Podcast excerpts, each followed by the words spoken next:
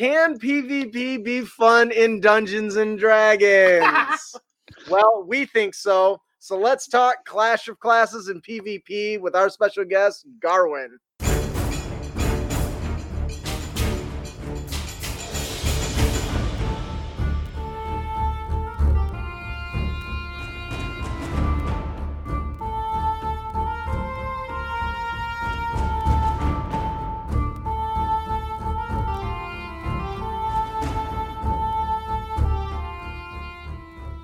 Hello and welcome, heroes, to the Crit Academy. I'm your host, Justin. I'm your guest, Garvin. I'm your co-host Ian. I'm your co-host Brandon. We hope to inspire all of you with creative content that you can bring with you on your next adventure. You literally can go to our blog right now and pick up the tips we're going to be talking about and use them even if you're going to run a game in the next half hour. Whether it's the monster, whether it's the NPC, whatever it is, we got it all. Check it out. You mean one hour because that's when we'll be done. Oh yeah, one hour after our show. yes, don't go into that. so part of starting this, um, we heard we've got a lot of uh, questions in regards to how do you handle PvP in D and D. Now at the time, Carefully. Yes, n- not many of us had actually delved into it. Ian ran us a few. I don't know what other Yep. ones he's played. Um, and because this was a questions that we had seen a lot, we decided that um, we wanted to test the theory: can beat uh, PvP being fun? We wanted to find out. So of course, we created Clash of Classes. Uh, once again, I want to thank Garwin for joining us. He's not only a um, Emerald patron, but also one of our Clash of Classes contenders, um, and has hopefully been having a lot of fun doing it. Um, Oh, definitely. so right off the top, uh, top um, of the the get go, PvP in Dungeons and Dragons is something most people try to avoid. Would you guys agree with that? Yeah, Yeah, most for most people. games, yes. Why do you guys think that? Because they're cowards.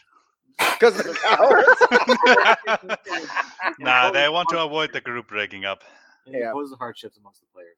yes. So Get- people can attack my characters. Uh, Oh, well. And I feel like too, first and foremost, that D and D is meant to be a, in most cases, a storytelling game, and the when you have your players fight each other, that kind of steps away from that. And let's be real here too. People have egos, and when you you have one character beat up another another character, that can bruise some egos at times. Absolutely.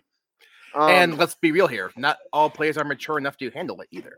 yes, Yeah, I've heard that one a lot. Um, so I do want to take a moment uh, before we get too far into this to thank all of our pa- uh, followers, our patrons, anyone that follows us on YouTube. Um, our YouTube has officially become monetized, which means we'll get a couple extra cents every month. Um, but, oh, mo- cool. but more importantly, it um, unlocked chat and super or super chat and stickers, uh, which should allow you to uh, not only support us, um, but also pin uh, comments to make sure that we see them. Uh, any of the revenue that comes in from super chats or stickers is going to go to getting us new microphones and most importantly, a new camera because that thing is old as dirt. so uh, keep that in mind and thank you once again for helping us get this Don't far. talk about it. Long All right, time ago. so oh, that's the one I won. Yeah. Right. yeah fuck, fuck Justin's character. uh, yeah, when you stab me, uh, ask- Oh, hey, right, you're finally so not frozen anymore. let, let let's get back into the uh the the the discussion topic of PvP, right? Besides Yes. Brandon stabbing my ass on the back, I hated that.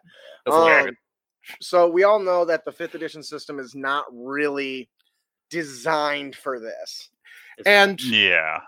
and I'll admit, I was like early on, I was like, my reaction was "Th- fifth edition's good for what, what, you- whatever you want it to be, as long as Mhm. you, you uh play for it. But then, especially after we started doing Clash of Classes, like you're like, I'm like, crap, this is not built for this.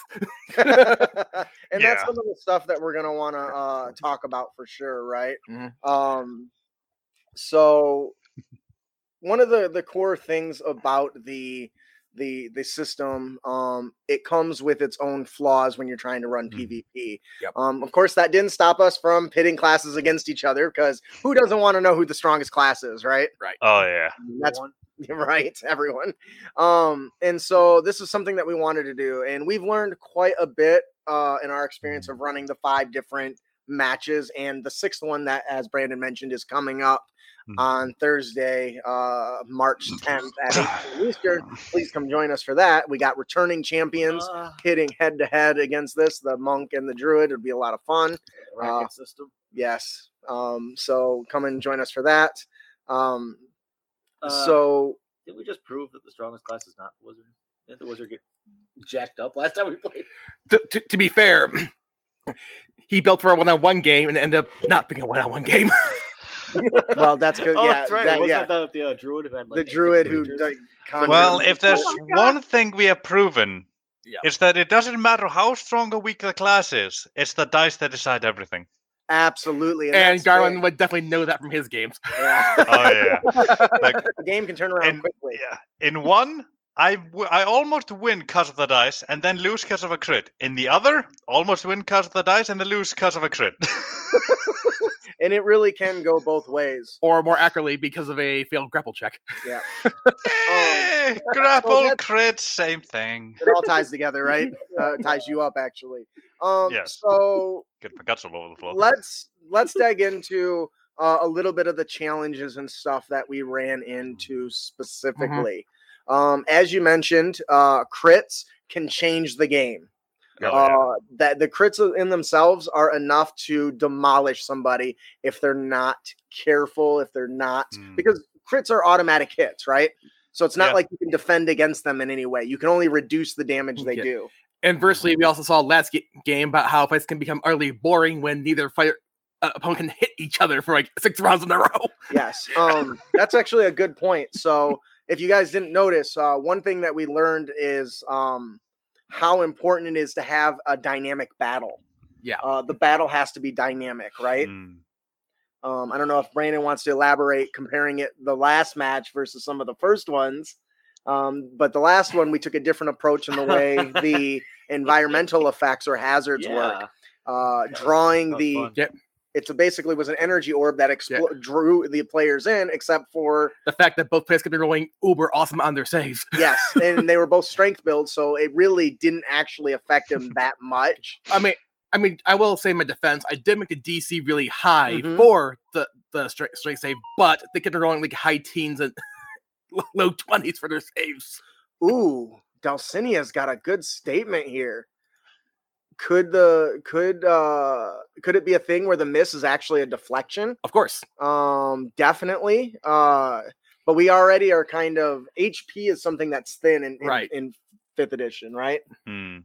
So um, you can't afford to have extra hits, but it's also not super fun if somebody misses. Get, but even then, with the whole deflection thing, he, oh, this guy deflects. Now this guy deflects. This guy deflects. Now this guy deflects. This guy blocks. That guy just whiffed. Right. That- that's So- not really fun either. So one of the things that we've done that I think, and I'd like to hear Brandon's uh, thoughts on this, is we've done blind preparation. Yep. Which basically means the players build their characters with the same access to the same powers Mhm. and same features and same items, but they don't know what the map is, they don't know what the hazards are going to be, and they don't know who their opponent is going to be. What do you think about that? I think that is brilliant because of uh then you're out in the wild and you get randomly attacked. You don't know what you're gonna get attacked by. Crikey! Yeah. oh shit. Um what like uh Aaron was saying is like oh, what was it? Wizard equals strongest class. Well, that doesn't matter if you get tag teamed by eight different animals because you're fighting against a druid. He didn't prepare for a druid. Right. And Yeah. in, in in Garwin, you got to as, as a player, you got to experience that. So why don't you tell us a little bit about how you felt trying to prepare, not knowing what you were fighting or where it was going to take place? It was definitely interesting.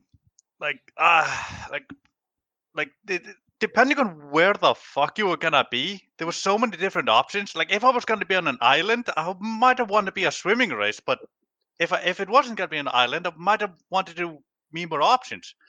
Like if I was gonna be a wizard, how how many spells could you have taken to prepare for so many situations that might have gone useless? Yeah. And and and that's a good point. And there's something that keeps coming across that I'm sure you're familiar with about people asking us to change stuff. Yeah. What do you think about that? Well, we always make it very. We try to be as firm as possible, and granted, there has been one or two exceptions for one reason or another. But Usually our mistake. y- yeah, where we're saying, okay, before we reveal what your opponent is, where you're fighting, you submit your character, and once your character is submitted, we try to double check. Are you sure this is what you want? And once you say yes, it's submitted. You're locked in. You, Yep. you, you Yeah. got what you got. And And I, Part of the I to be reason honest, I for- quite like that one. Yeah, and part of the reason Yeah. that you know Brandon already touched on is that it's easy to build a cl- character that's specifically designed to shut down another class. Yeah. Oh, yeah. And yeah, so- easy. And because of that, Yeah, that now that we got the brackets, people can be like, "Oh, I want to change my spells because I know I'm going against this guy next." and this is exactly what has happened recently. We Yeah. have people asking us, "Can I change?" You know, a druid during a long rest can change the prepared spells. This isn't a normal situation. We don't Yeah. want you changing your access. And I think no matter how you try to build some things, sometimes, sometimes you're just simply going to be matched up against the opponent you're not suit, well suited against. Like, Yeah. as much as I hate saying it, no matter how much you try to mim- mimic your barbarian, if you go up against a wizard with a fly spell who has nothing but range attacks, you're gonna have boned. And and it's funny you Like- say that. So uh, I want to touch on that. That's something that I constantly heard over and over and over is that a Aarakocra, a wing tiefling, or a flying wizard will win every time. But I think it depends on a lot of different things.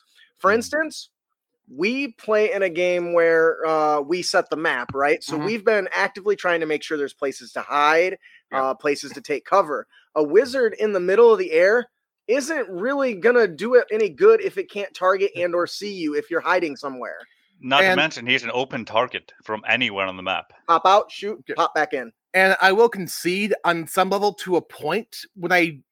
I think all it's when we do pick the maps, or at least when I try to make some of my choices, I try to, to a degree, tailor the maps to a point where no one player or class will have an advantage over, over each other. Now, and the two reasons for that is, well, a so the players have fun, Absolutely. but more importantly, because let's be real here, we're a podcast, so the audience has fun. Yep, it needs to go both ways, and so that t- that lays into the details of the maps, right? Mhm. So we've had some pretty fun and engaging maps from the island. When I first thought, of, when you first showed me the island, I was like, "Is that really going to be exciting?" But it's got trees, it's got debris, it's got all these things to hide, and it's got octopuses, octopi, uh, in the surrounding area. So as soon as Darwin's character got too close to the water, those tentacles lashed out and bound him. Yeah. Now, we Oh still, yeah. now I'm, I'm not going to spoil anything yet, You, And- you, you better not. right? And and we still haven't locked on a few features, but the current map that we have go- coming up on Thursday, that when I initially pitched it, you were hmm. like, "That sounds kind of lame." though." I'm like, "But what if we do this?" Yep. Go on. Was that your response? yeah, because so that's part of our our deal is coming up with interesting, you know, battles and stuff. So, Hmm. um, Aaron says uh, a ranger wins hands down. Actually, now thinking about it, when the mage is out in the open, Eh, uh, but then again, magic missile built for wizards. Ah, magic missile. Does that still require line of sight? Yes. So as long I as they're believe hiding. so. But I do think that if they readied their action, thought to ready their action, Yeah. uh, Yeah. oh, when the when the ranger He pops peeks out, boom, Yep. and they all release. Now it is worth mentioning though, raw at least, if you do prepare a spell, but the trigger do- doesn't occur, you, You still lose it. Wh- I usually ignore that rule in my home games for that for a reason, but hey. Yep, I agree. But we we're trying to be as close to raw as we can, right? So, Right. um, so uh, expanding on the the blind prep a little bit before we move on to the battle arenas, Hmm. um, the players have to build utilitarian type characters. Mhm. Yeah, So- and I think the best Like- representation of that would be the fight in the barbarian fight. Yeah. How often they Yeah. get that Oh yeah, I have never seen net used more in my life in a single game than I did that session. oh. Oh yeah, I fell in love with net as soon as I read through it. I was just yes. that and the island with the uh caltrops and ball bearings. How Yep. the Yeah. like, okay, I'm just gonna make sure that he can't get near me.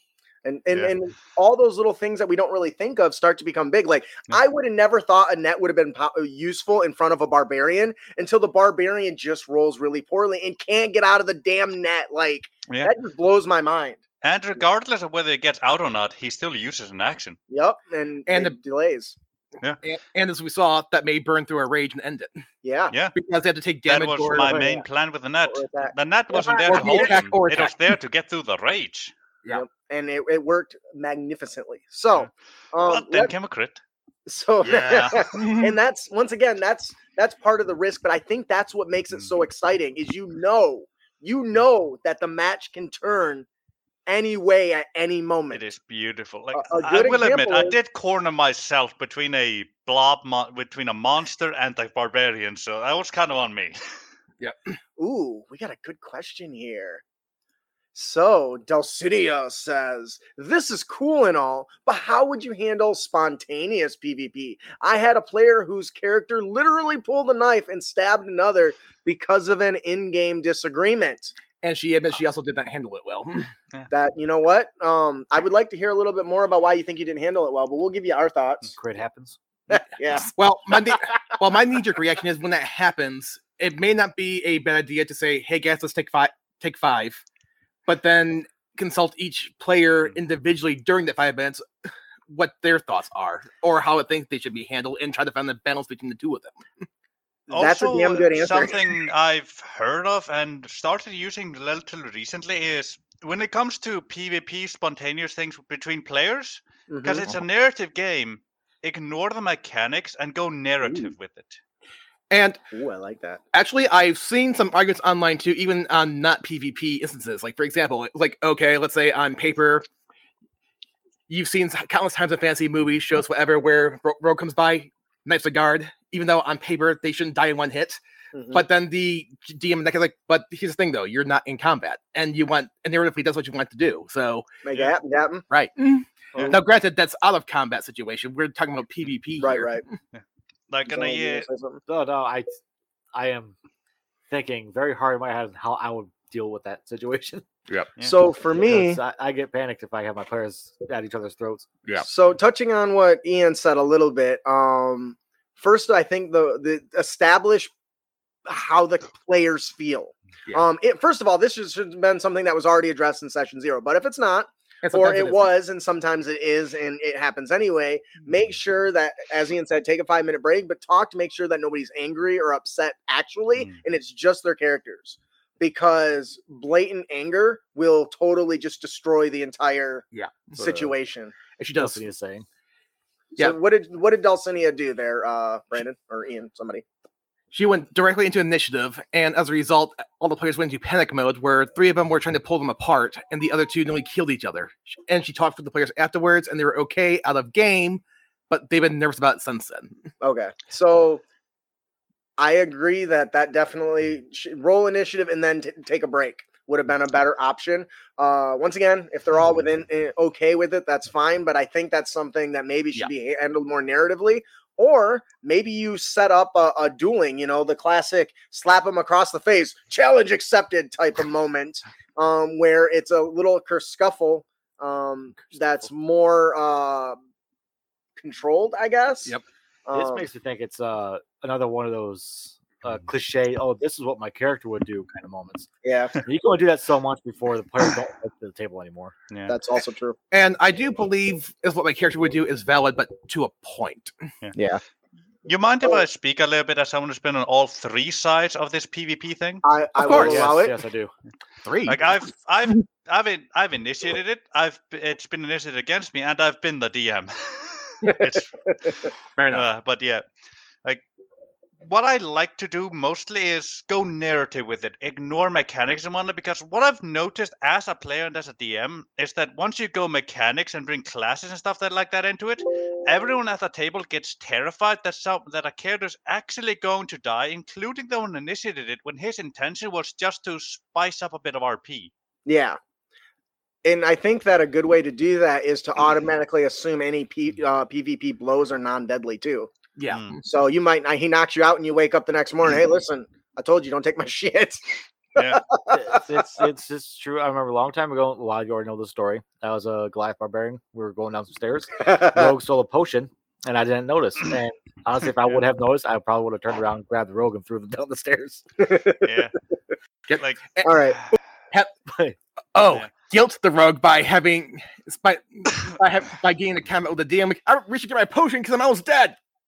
Crap. I don't think most rogues do this shit. All right. So let's let's talk about uh, making uh, what makes them ex- boring and exciting as far as the arenas. So Yeah. having a plain sand arena is the worst thing you can do. Yeah. It is not fun. People will just sit and trade blows. There's nowhere to hide. You can't uh, engage those additional features. Actually, I will say it depends actually, but It I disagree. depend, Yeah. There, Bram. there's, there are always options.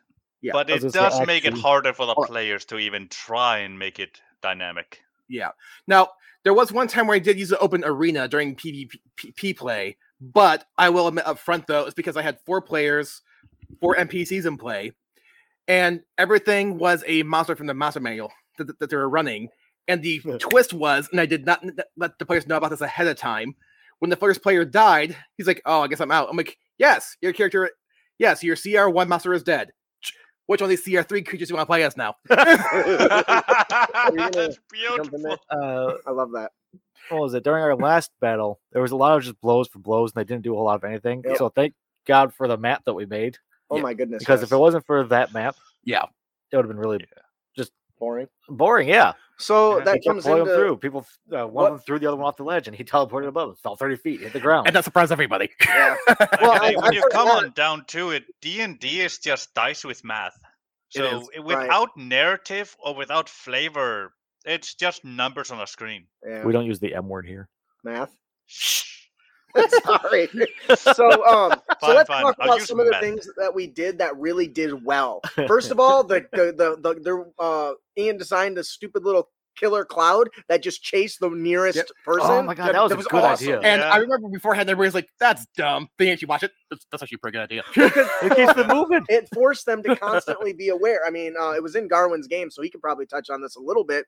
But part of that is it's always after somebody. It's always you know, so it forces the pe- battle to move around the map, Yep. and Yeah. especially when somebody's hiding in the trees and the other person can't find them. Yep. And they realize this thing is chasing the nearest person. They just got to run away and make it chase you. Yeah. Like, And- and as soon as I saw it, the first thing I thought was, okay, how do they decide who it goes after, and how can I Mhm. use it use it against him? And I, I don't know if you guys figured it out, but I basically had it move 15 feet towards the nearest character. Yep. Yeah. And I, it was well, like I when I noticed it went after him a second time. That's when Mhm. I figured out it went after the nearest guy. I, I intentionally made sure I was further away from it than he was. Yeah. and that's that and so that's one example of uh spicing up battle Mhm. one of the ones that i really really liked was the one with the the ogres on chains yep Oh, I love that so one. uh ian des- designed the the have uh monsters on chains and every round the chains got Longer. longer and so they could get closer and closer and closer to the players um, which was really great because one of the players finally kind of got on and roped around and or scurried around the other character and allowed it that person to have their back to one of these things and when it got close enough it ended up just demolishing them Yep. there The were so many the- options with did- that. It was ah fun.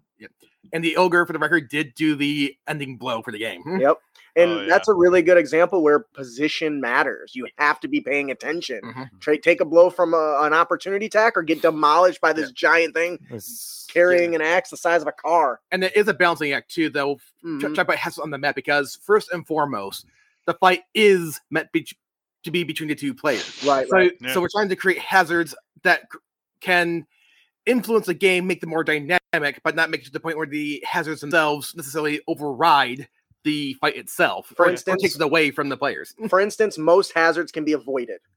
Um, Yeah. Most of them are choosing not to, or they can be exploited. For instance, Oh, the yeah. one you were That's talking about, Brandon, fun. pushing and grappling and throwing somebody off the edge Oh yeah. is a hazard that can be avoided. Don't get close. But if somebody decides to choke a bitch and then throw you over the edge, there's not a lot you can do. But that's kind of what we were going for, right? yeah. And I did, uh, I will admit, I did take Brandon's suggestion of having being shot off the edge not be a death sentence because that's kind of boring too.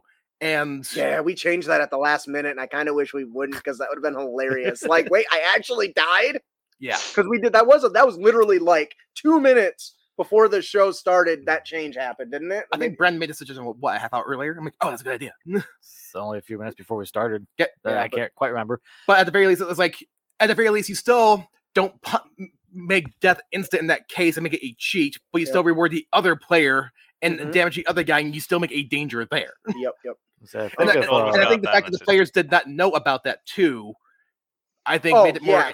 Dramatic. we Yeah. kept saying they go off the edge they're gonna die they're gonna die they're gonna die so the audience and the players thought that um, until he actually went off the edge and it was just you know 3d6 damage which is still a lot at level five so Yeah. And you know, if the game had gone long enough, it would have been death. oh for sure Yeah. keep throwing them over the edge there Yeah, so I think of the uh all the matches we've had so far. I think three of the maps or three of the matches were determined by something on the map. Yep. Like the the island was one because of an octopus. The one one in the center was one because of an I'm- octopus. I'm telling you, if Garwin would not have, when you first got grappled by the first octopus, if you would have not kept running in the, around the sand where one could reach you, I'm sure you Mm. would have had that match. I would have, yes. Your I- strategy was really, really superb. and one yeah, was one I had to try and I had to try and like and Yeah. like I had extremely good athletics, so I was Mhm. kind of banking on the fact that I could escape it because I couldn't risk the cloud getting closer to me because Right, then right. he would know where I am. He could focus in on me, Mhm. and the cloud was to damage. I had to try and get around it in a way where it would still go after him, but I would still be close enough to the tree line to maybe get in there. Right, right. And as I said before, I was hoping to put an illusionary image of myself behind the bear trap. Oh, I would just like to take a, a, a huge moment to say um, thank you to Ian for putting all this stuff together. He's constantly fiddling with Foundry, and thanks to Drew and Dragons, who's kind of given us some pointers Yep. uh, on it. Um, he's been doing a lot with that, and a lot of time and effort goes into that. So thank you. I think I spent at least an hour, hour and a half on the map yesterday, just working on it. So I'm super excited for this or new this- map. Oh yeah, the new map is so pretty. Or this this morning. It helped us together Oh, for a while. you just wanna Like, forget. That's what speaking I'm as, like, all right, speaking as so- someone who's played in your the maps, I'm starting to love you, man. Yeah, I, I didn't. Uh, I didn't have a chance to get onto the map to see what you had. yeah. yeah, I clicked it and it was it was dead already. I was already asleep. Yeah, whatever. anyway, so um before we uh move on because we are running out of time, we didn't even get to all the questions. So um Questions. there we had qu- there was a lot of questions that have either showed up in Discord or through the chats during the games. All right, let's do some Well, speed well, answers. But yeah, yeah let's speed through. Rapid fire? Yeah. Okay, let's What we'll, go, made we'll, we'll, we'll, Let's just go three let's go- hours. we'll go down them. What, Uh, speed round. what made you want to start running PvP games? I want to know who the strongest class was. Pl- Player, players look like they build characters and like to see how they stand up against other, other characters. I want to see what the best class was. Me too. I want to have fun.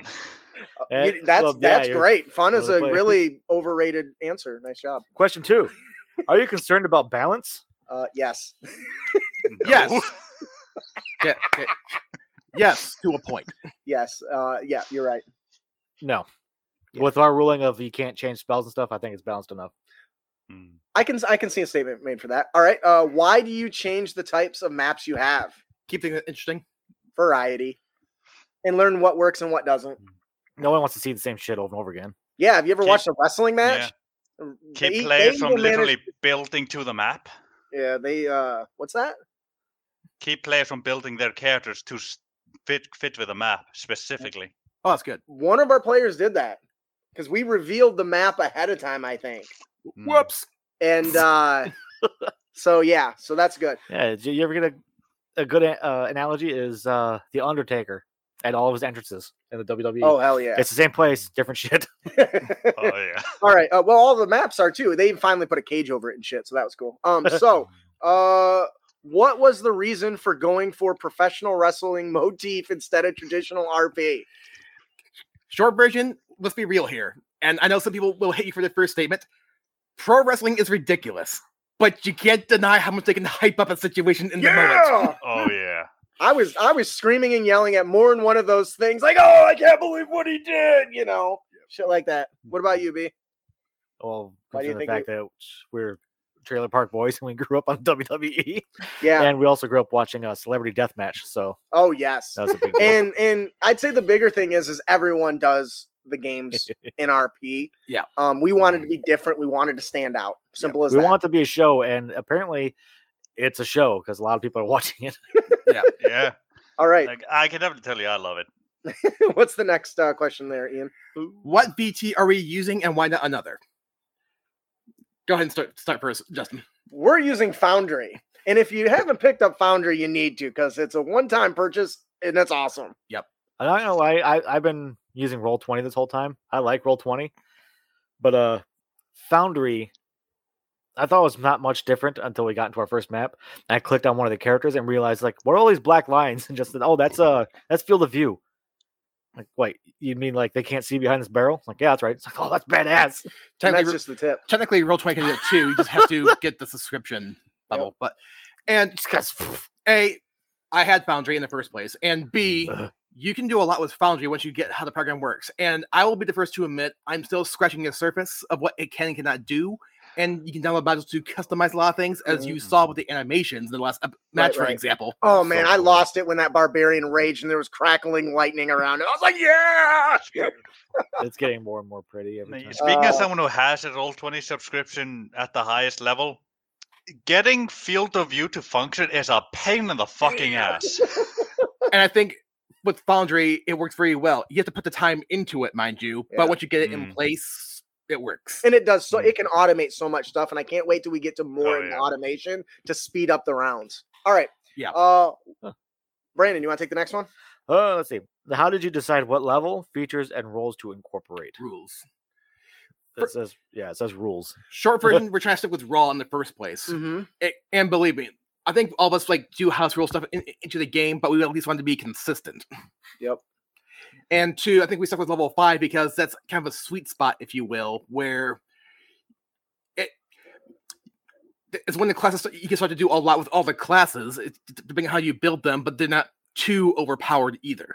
he put such a Mm. nice spin on that i did a poll and that was the top answer That's, and they agreed basically right for those Yeah. very reasons um so uh yeah what are our thoughts on fantasy grounds I never used it. Uh, my wife says, "Why can't we play with 3.5 rolls?"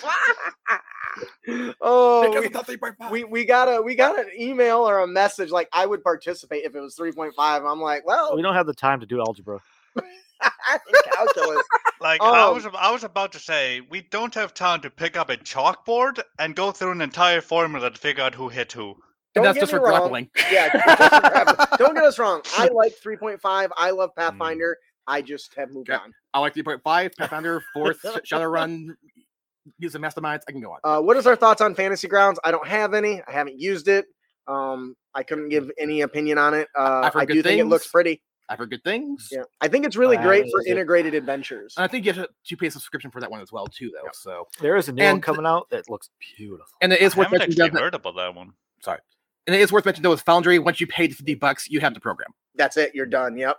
Uh, but uh, it's worth noting that Founders, uh, Fantasy Grounds is an absolutely great program because some of our products have been converted to Fantasy Grounds.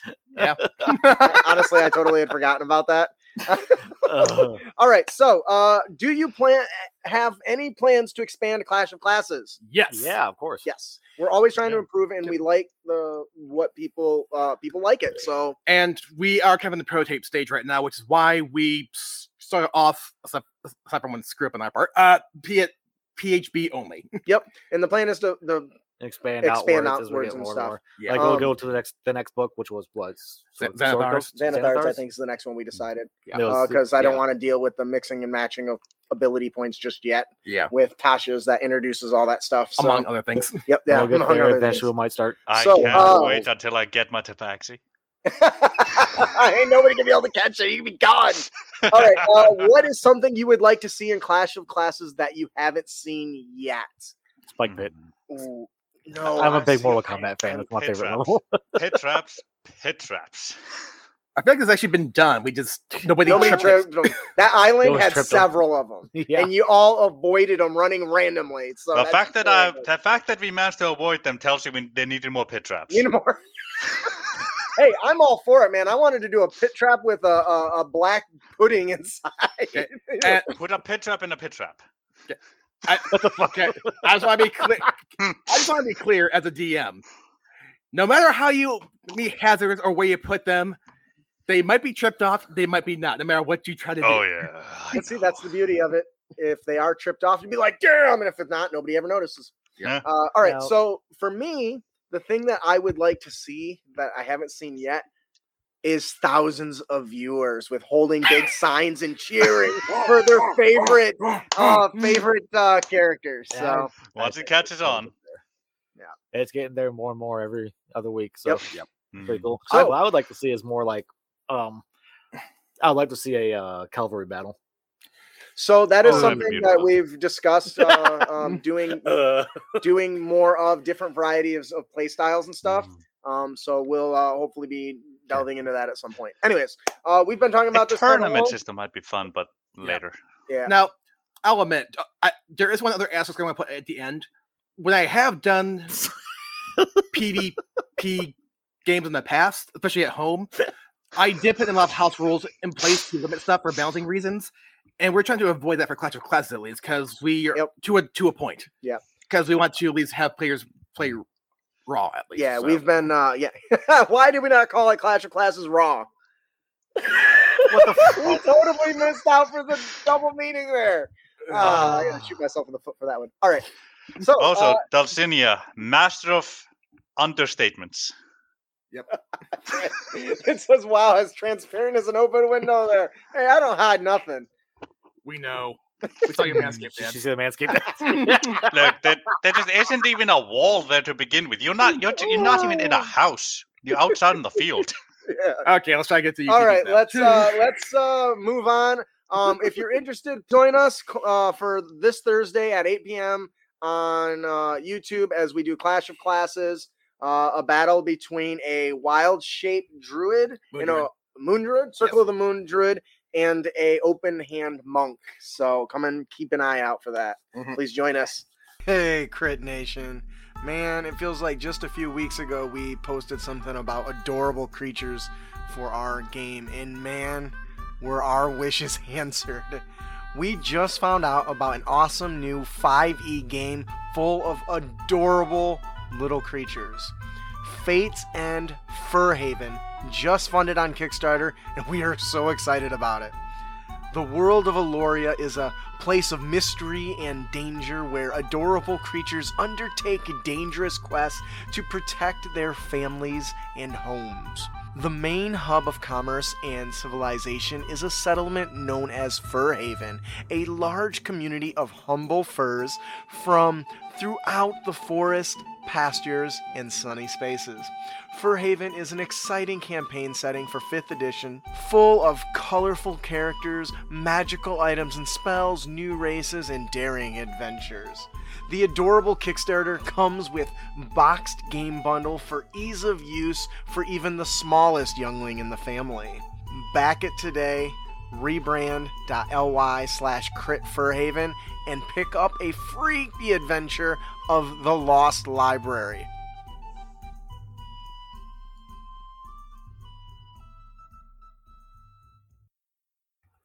They are so adorable. Oh my goodness.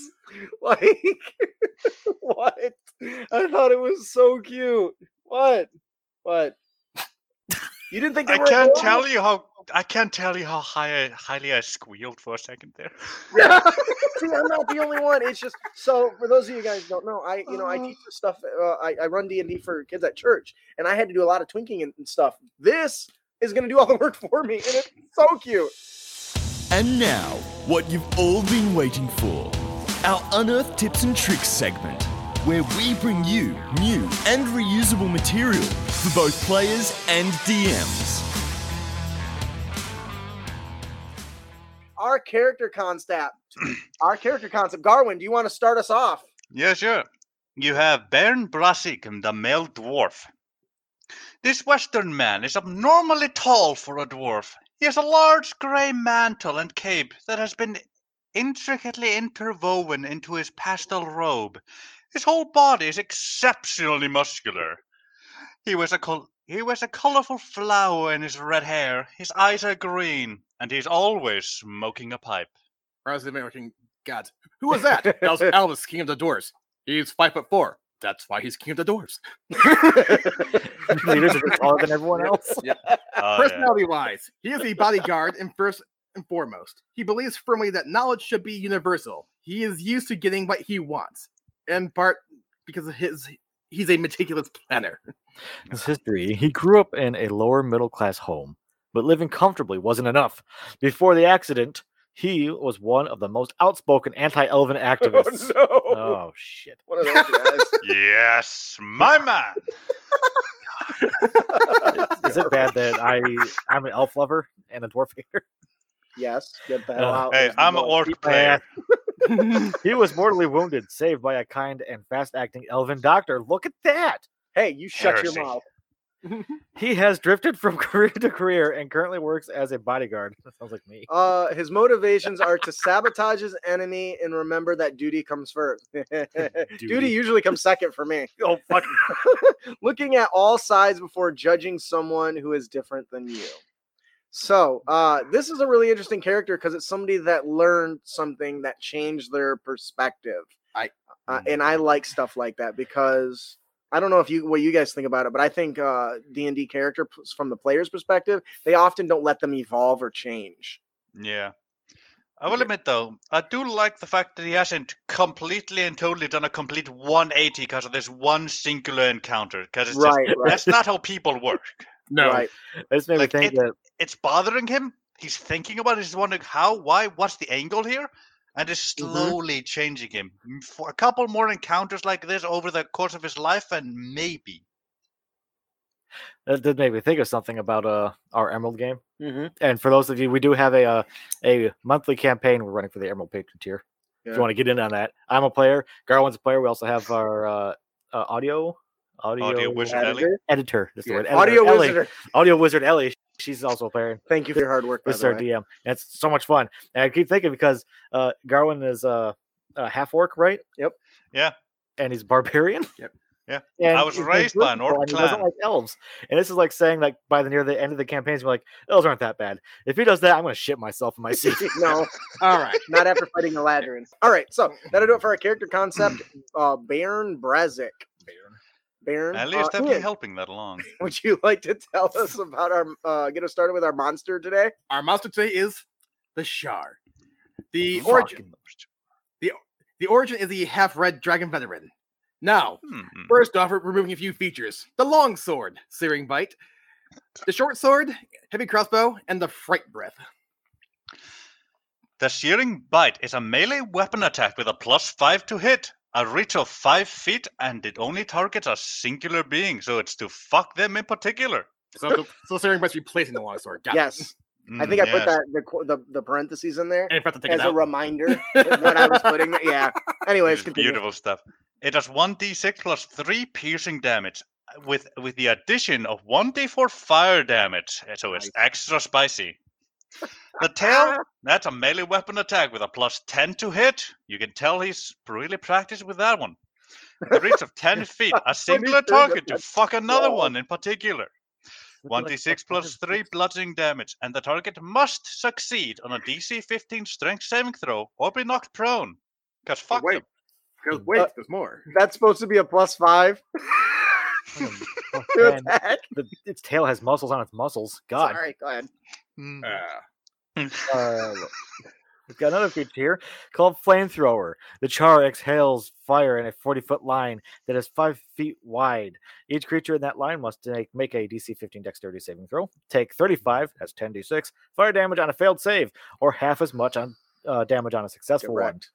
God. If the target is a creature or a flammable object, it ignites. Until a creature takes an action to douse the fire, the target takes 3 or 1d6 fire damage to the start of each of its turns. That's beautiful.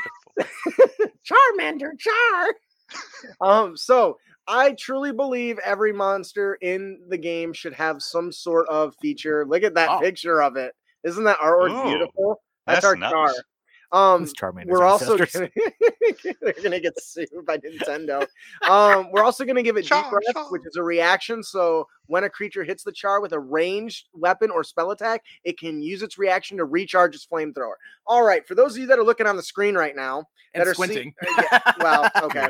Uh, hopefully, it's a little bigger for them. Uh, you can see that this is an example of the fully fleshed out stat blocks that we create for our Patreons beyond what you get on the show. Um, as you can see, not only is it a beautiful stat block, it's got lore, it's got uh, backstory, but more importantly, there's some little details of how to harvest some benefits you can harvest from this bad boy if you tend to fight one. So Oh, um, it's really cool. Um, let's take a moment to appreciate this character. Still does have the multi attack and everything that comes with the veteran.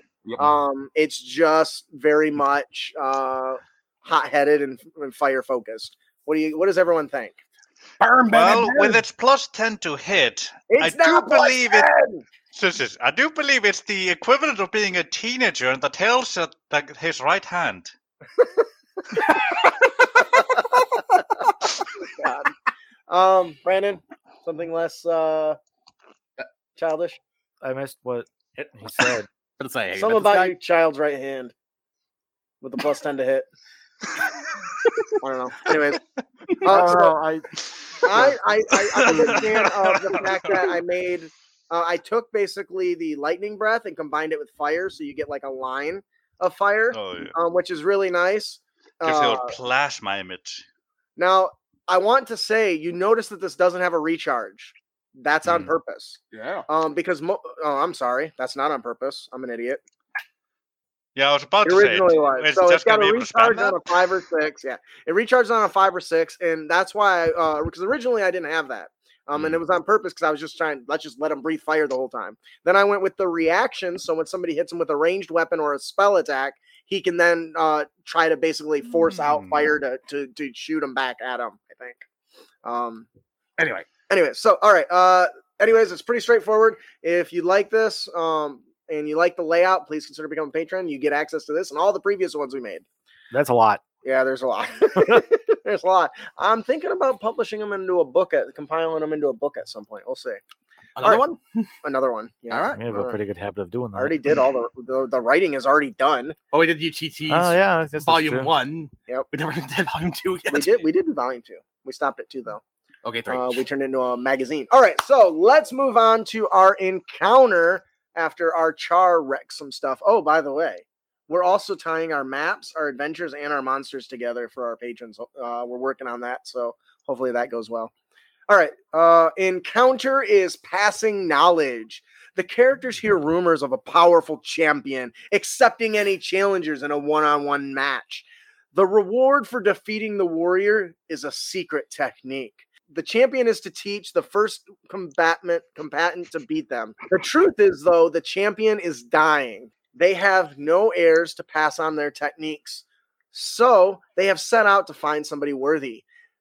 There is more than just solid uh, technique the challenger must possess. A short series of questions determines whether they are worthy, and then the battle is to determine whether they have the skill necessary to advance. Should the champion determine the challenger uh, follows the champion's ideals, they will test their mettle of their character and their blade. The champion is a full player class of the DM's choosing. This is a great opportunity to include story driven multiclassing, access to a particular feat, or even a magical item. The options are endless, but the battle will be one to remember. What do you guys think? I like it. Wow. I, I, It's an I've interesting it- idea, yeah. Yeah. I've seen this show up numerous times, but there's a reason why I keep seeing it again because it's awesome. Yeah. Yeah. Um, I gotta say this isn't a unique idea. It's happened a lot. Um, this actually came from uh, Hmm. uh in Sword Art Online. There's like Mother- huge the example I was thinking of. Yeah, Mother Rosario, I think, and where uh, you know, doing the same thing. What do you think, Brandon? I'm dying. I need to give you what I know. No, no, please come back. I'm actually surprised you didn't mention Genkai and Yu Yu Hakusho. Genkai's another example. God, I love Mm. Genkai. She's so awesome. Shut up, dimwit. It's All right. awesome Uh, what's really cool about this is it can happen at any level. Yep. So if you've Yeah. got a player that wants to become a battle master, for instance, this is a great way to do that. Um, if you want them to multi-class, this is a great way. You and there's just so much you can do with this, and it can be a story-driven reason, and it can just be a rumor that's out there. And if they don't take interest, eh, whatever. Um, but it's something that can be used Mm. as a tool uh, for those things that all the other D- the, those DMs always tell the player, "Wow, you should have a story reason for that." I was like, "Well, then why don't you come up with a story for them?" Here you go. We've Yeah. done the work for you. Although element my reply is usually no, I don't. That's the right answer, by the way. You don't need a story reason for multi-classing yeah, know you why? really don't. because nobody in the fantasy world refers to themselves. I am a third level wizard and two levels into monk. No, I'm Yeah. this person and I'm good at these things. So you're a Yeah, ranger and you can, like- use, you can use sorcery spells? Yeah, I got bored. okay. Like what what in D&D is it that says that when you level as a fighter that you yourself as a character are actually a fighter? What's to say that this that the hexblade thing you get on top isn't just part of your character's actual power Yep. progression and Absolutely. and and not just another class coming into the thing. And kind of the same vein too. I hate it when like uh, a DM's house rule, like let's say like a player as they leveled up gained a new racial ability, and the DM's like, "Oh, you just got that, so you can't use it very well yet." oh, I hate that shit. Ugh, if you suck at mm. home brewing, admit it to yourself and stop doing it. Like, yeah. like, like, the examples I've- I've seen, for example, are like the players that uh, the races that get wings when they get high enough level. Like, oh, you just grew those. You don't know how to use it. Like, no, I'm, I'm, like, I'm like, like, no, screw you. I just got these, and this- here's what the game rules says I can do with it, so I can do that. Yep. Yeah. I agree. I'm, I'm also there not to you. mention the whole concept for why you gained this stuff is that you trained to get it. Yeah. Why Could would you you not know that? how to use what you trained to get? Right. You put 30 hours into a video game, you finally get that airship, and some guy's Like, like, psych. "You can't fly it yet because you don't have a license." Hey, you Like, know what? The fuck? Final Fantasy VII did that shit to me. Uh, they gave me a plane that was a boat because it didn't fly. What shit is that? I couldn't fix it. It was a boat. I was uh. I was like, this is stupid. Literally, you got the best mechanic in the world that's trying to send a rocket into space. You tell me he can't fix a damaged plane? Anyways, I'm a little begrudging. I begrudging. will him. admit, I do love the concept of a boat that looks like a plane. I hate you. Yeah, Now All that right. right. Gilligan's down how the professor could make anything out of bamboo and coconuts, but can't fix the hole in the ship. Although, All right. Although I remember, remember they joke, joked one time when they were asking the characters questions, and the reply was, "Well, if you were stuck on I was Mary Ann and Ginger, would you want to leave?"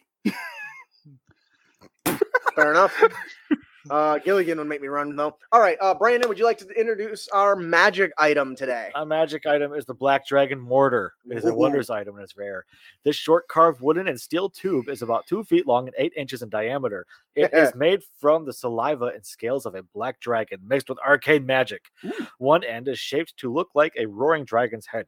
The dragon's head end uh, that's pointed toward a target is open. I'd hope so. and an orb of, of slick black coating can, Can be, be seen. seen. at the other end as long as the mortar has at least one charge remaining. I'm assuming that's flammable. No. You think? Eh, The mortar has four charges for the following pr- properties. It regains 1d4 minus 1 Yes. expended charges daily at dawn. Yeah. All right. Here's the first one. Black Dragon's Breath. Yes. You can expend one charge as an action to lose a 30 foot cone of Black Dragon Acid. You Each raining acid. creature in the area must make a DC 15 dexterity saving throw. Or take 5d4 acid damage on a failed save, or half as much damage on a successful one. that is ow. yeah, yeah, I just Say read a bit me. ahead, man. That's ouch. I'm a bit of a dick. Additionally, any non magical weapon or armor begins to corrode. Super dick. A weapon takes permanent and cumul- Cumulative. additive minus two penalty to damage rolls. Armor being worn or carried takes a permanent and additive minus two penalty to the A- to the AC it offers. Nice work with Yeah. the synonym. What the fuck, man? But wait, Thank there's more. As a bombardment, you can expend three charges as an action to launch an area barrage of acidic projectiles on a point you can see within 90 feet. Each creature in the area must make a DC 15 dexterity saving throw. A creature takes 5d8 acid damage on a failed save, or half as much on a successful one. Additionally, any non magical weapons or armor begins to corrode. A weapon takes a permanent and cumulative negative one penalty to, to damage rolls. Armor begins when or carry that, that that takes a permanent and cumulative negative one penalty to the AC that it offers. Okay. Now, there's Go a, me- ahead, let me hear about it. there's a meme of uh, two guys in jail. There's a really big guy and a really small guy. The really small guy looks at the big guy and says, I counterspell my player's healing spells. And the big guy goes, What the fuck is wrong with you? That's you. yeah. Whatever. Now, let me just say one thing that everyone seems to get wrong about D&D. Nowhere in anywhere in any official D&D content does it say that magic items are are hardier than non-magic items. What do you mean? Not the DMG actually does say that. What do you mean hardier? I mean that if How about- something damages non-magical items, it should also damage magical items. Unless I- otherwise specified. I Yeah, think that's all about items specified, yes. can't be destroyed by mundane means, can they? Artifacts can't. yeah, we can argue this all day. Oh, But anyway, Anyway, I will point out though that the the one game where I seen players turn on the quick players, players turn on the DM the quickest was yeah, yeah, was when a now this was a a little guy. now this was a different game, mind you, than D and D. But effectively, the DM had a enemy cast what was the equivalent of a fireball onto the entire party, Hmm. and the DM's like, "Oh, by the way, anything that's non flammable on you guys is now gone. That includes clothes, weapons that burn, so on Yeah. and so forth." And all players like, "You did what?" because there was nothing in the spell that said it did anything like that, and yeah. and nothing like that happened in the game previously. mhm. And and I don't think I've ever seen like a DM backpedal something so hardcore. Oh, you fi- happen to find the rough equivalent of everything in the area around you. There is uh there is part of game design. There's a reason why things you're carrying and wearing don't catch fire. Um, Yeah. because otherwise, oh, your wizard book, it's gone. No, Like, I'm I am on two feet with regarding this whole and the things you uh, wear or are carried don't get affected by any spell whatsoever. Whole thing. It's like I love it as a player and I do like it as a DM, but also I hate it as a player and a DM because I can't be as creative as I want to be with my magic. Yeah. Um, it's worth noting that this power is based on the the Yeah. rust uh, monster. Yeah. Oh, yeah. Um, entirely. So uh, yes, it's damaging. Yes, it's horrible. Um, you're gonna love it. That's also why it's a one d four minus one. There's a chance you might not get to use it. Yeah. Yeah. Um, so I kind of gave some leeway there. I guess I don't Mhm. know. Also, But it- before the whole chat votes to murder me, I do. I also rule that magical items are tougher than non-magical items. Yep. I was Yeah. just pointing it out. Yep. Yeah, I'm, I'm actually kind of curious about that now. Um, all right, so uh, moving on to our dungeon master tip: addressing problematic situations. Hey, Dulcinea brought this up earlier. Mhm. When you're aware that a situation is unfolding, addressing it immediately is the key toward reinforcing your game's boundaries and making back, uh, moving back toward a fun environment. A quick and strong word from a GM can often immediately just put an end to an uncomfortable situation. And I know I've had to step in here and there a few times too over the years. So hmm. Mhm. Sometimes it can be as easy as saying the following Hey, what you said really isn't cool. Please don't do that at my table. if the game moves on from there, that's great. But if it doesn't, you should always feel empowered to stand your ground and stand up for marginalized players who might have been the butt of a joke or the target of hostility. Yep. Fuck that. If something happens during a game and the player brings it up to you later, listen to them and adjust the problems as might be necessary. Now, keyword might be necessary because Right. sometimes it might be a whole lot of nothing. And I'm not saying always, but I'm just saying sometimes because some people can blow up things bigger than they really are. Reiterate to your players that you are committed to making the game fun for everyone and that you value his or her presence at the table. Most importantly, believe the player when they tell you they've been made to feel unwelcome or uncomfortable. If another player has caused a problem, assist it with that player. It's important for you to address a person who has done harm to another and not to punish the individual who's told you they've been harmed. Cobble's got game mastering. Don't. Yes, Co- the Co- Kobold's Guide to Game Mastering. If you have not picked it up, you need to. There's lots of great, great shit on there. Um, so what I'm what I'm gonna say here is we recently had a guest blog on consent, and all y'all crazy a holes that just suck. Stop gatekeeping. Stay in your mom's basement.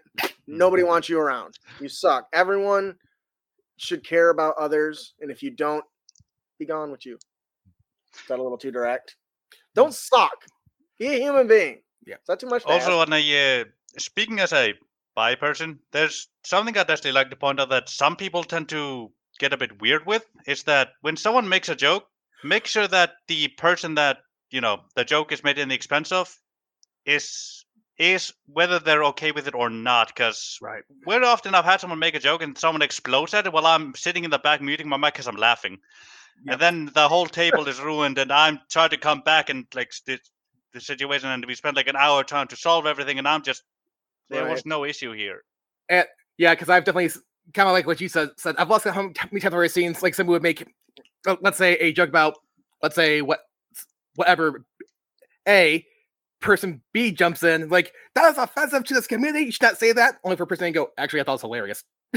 Yeah, like it goes both ways. It's like be Yeah, Better to careful read the not to table, go right? Yeah. overboard in any direction. Yeah. Yeah. Just being a decent human being is usually how you do that. I mean, we can all take a joke most times, but it shouldn't be so much that it's at the expense of others. Like, Yeah, eh, Like one You've time I can remember. Well, one example I remember where, where I had to jump in one time when I ran a game, and I mentioned it on the, on the show before, was I think we can all agree that all players and DMs have different play styles. But some Mm. players No, can I don't agree it, with that. Everyone's the same. and some people can take it way too far. everyone's a robot. Yep. And some people can take it can take that's not how I have I have fun way too far.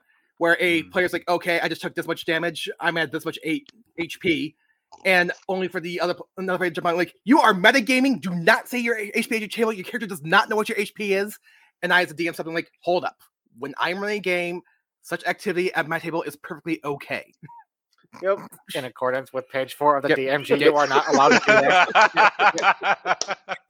And that and that person scowled at me and said, well, well, well, I'm not healing anybody who tells me what their HP is. Well then, okay, whatever. Get the fuck out. All right, so uh, that'll do it for our dungeon master tip. Our player, ma- uh, our player tip of the podcast is Don't be a Be a dick. dick. Yeah.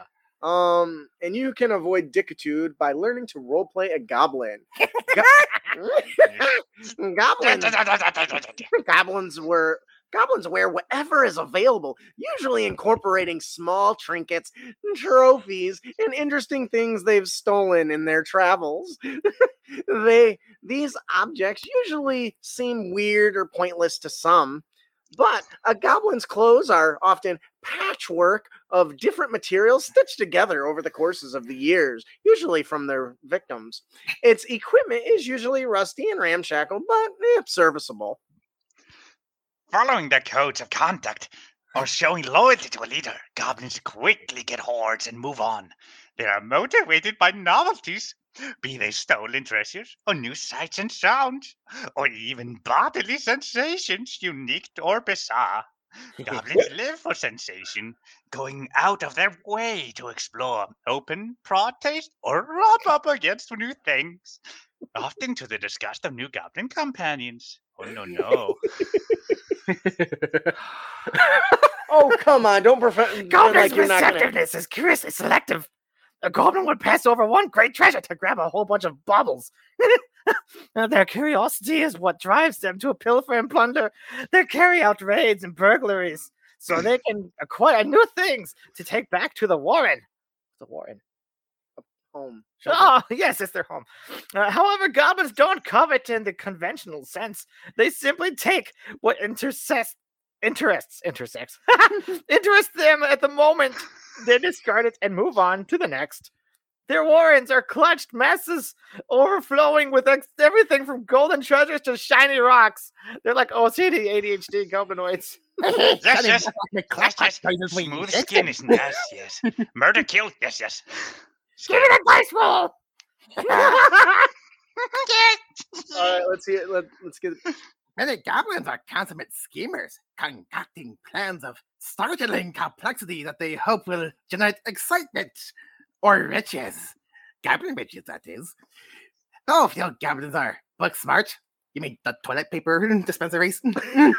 Their genius minds can outpace those of other folk. Um, so Alicia just said. Uh-huh. So we just talked about consent, and now your goblins are rubbing on people. Hey, I it, mean, does, it doesn't count if the people are fictional. I must say, uh, Silver Wolf here says, or be uh, Matt Mercer who roleplayed a goblin with a high pitched voice. I will never do anything Matt Mercer does because I dare not touch the sun. I love that. Um, all right. Overall, what do you guys think about this? Pretty straightforward. Yeah, of course. Oh, yeah. I love goblins. I think they're adorable and they're fun to play. Oh, yeah, Oh, they're fantastic boom boom creatures. faces.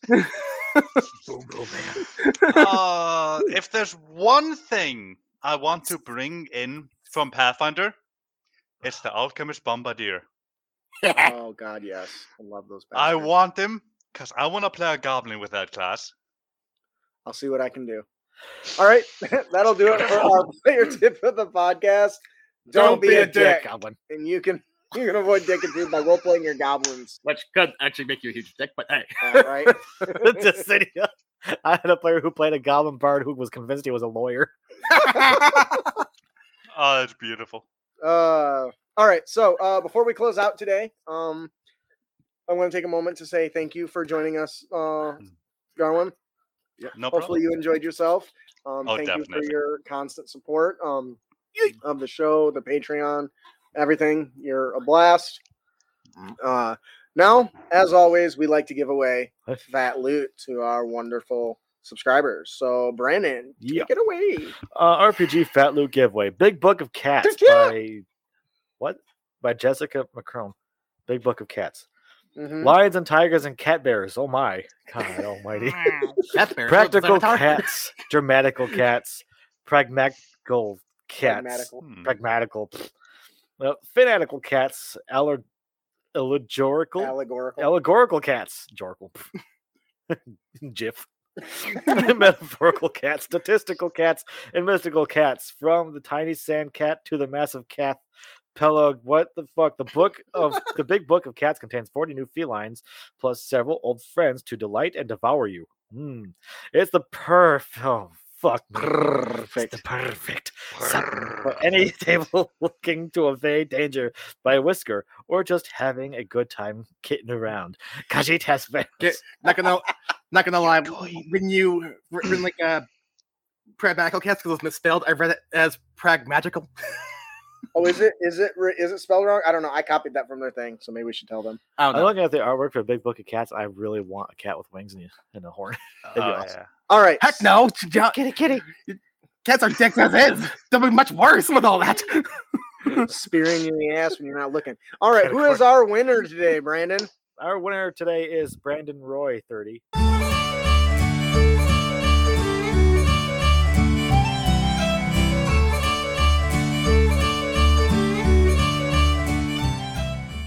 Congratulations, Brandon Roy 30. Um, if you enjoy the adventure, please make sure to leave a review. Uh, if you didn't win, no problem. Head on over to critacademy.com and subscribe for your chance to win. Time change update for those that watch the stream. Oh, Next week, if you are in most of the world, we will be streaming an hour earlier because America thinks they can change the amount of daylight in a day by changing the clocks twice a year, known as daylight savings time. we hate it. Oh my god, so stupid. It's not so Ah. bad in the fall because we actually gain an hour of sleep at night, so I don't mind that. But in the spring, we gotta spring forward. Get it? And I don't know. Try being awake in the transition. It's stupid. It's so dumb. See, there's one way to fix this. uh, stop don't You do doing it. it. Just, just live on Iceland. You don't get sun anyway. Yeah, we can all thank Ben Franklin for this shit, by the way. No, city. America's the only place I know where someone thinks they can make a blanket longer by taking an inch off the top and adding it to the bottom. That is so uh, such an American thing. Oh my Oh yeah. All right. So if you enjoy the show and you'd like to support us, please visit us at critacademy.com. Follow us on social media. Leave us a review. Please uh, make sure you subscribe and watch us on YouTube. Uh, yeah, that's our You preferred know, platform every of episode you do this and you still haven't learned where the fucking buttons are. Yeah. Whatever. Here, Shit watch, watch. around. Okay. Uh, the subscribe button for YouTube is right over there. That's Uh, not right at all. It's Look actually over here. Actually, it was correct me like uh, uh, screen. It is changed. See why I'm confused? You don't even Fucking know. know. Trying to talk some shit. Actually, he was correct. All right. So uh, right. that'll do it for our show today. I am your host, Justin. I'm your guest, Garmin. I'm your ghost, Dan. I'm your you go, Brandon. Thanks for listening. Keep your blade sharp and Sharp stealth spell prepared, prepared, heroes. heroes. Gotta love that delay.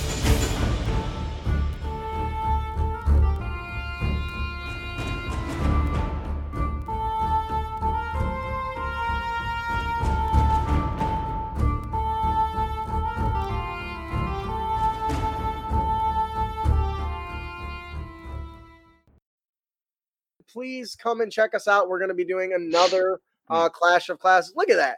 There's a there's a Another Russian bot. I was gonna say there's a Russian bot. Aren't you in the middle of something right now? like what the hell? You got enough time to be doing that shit? All right, so uh Hey, that's how you know Oh, it got in the big leagues. and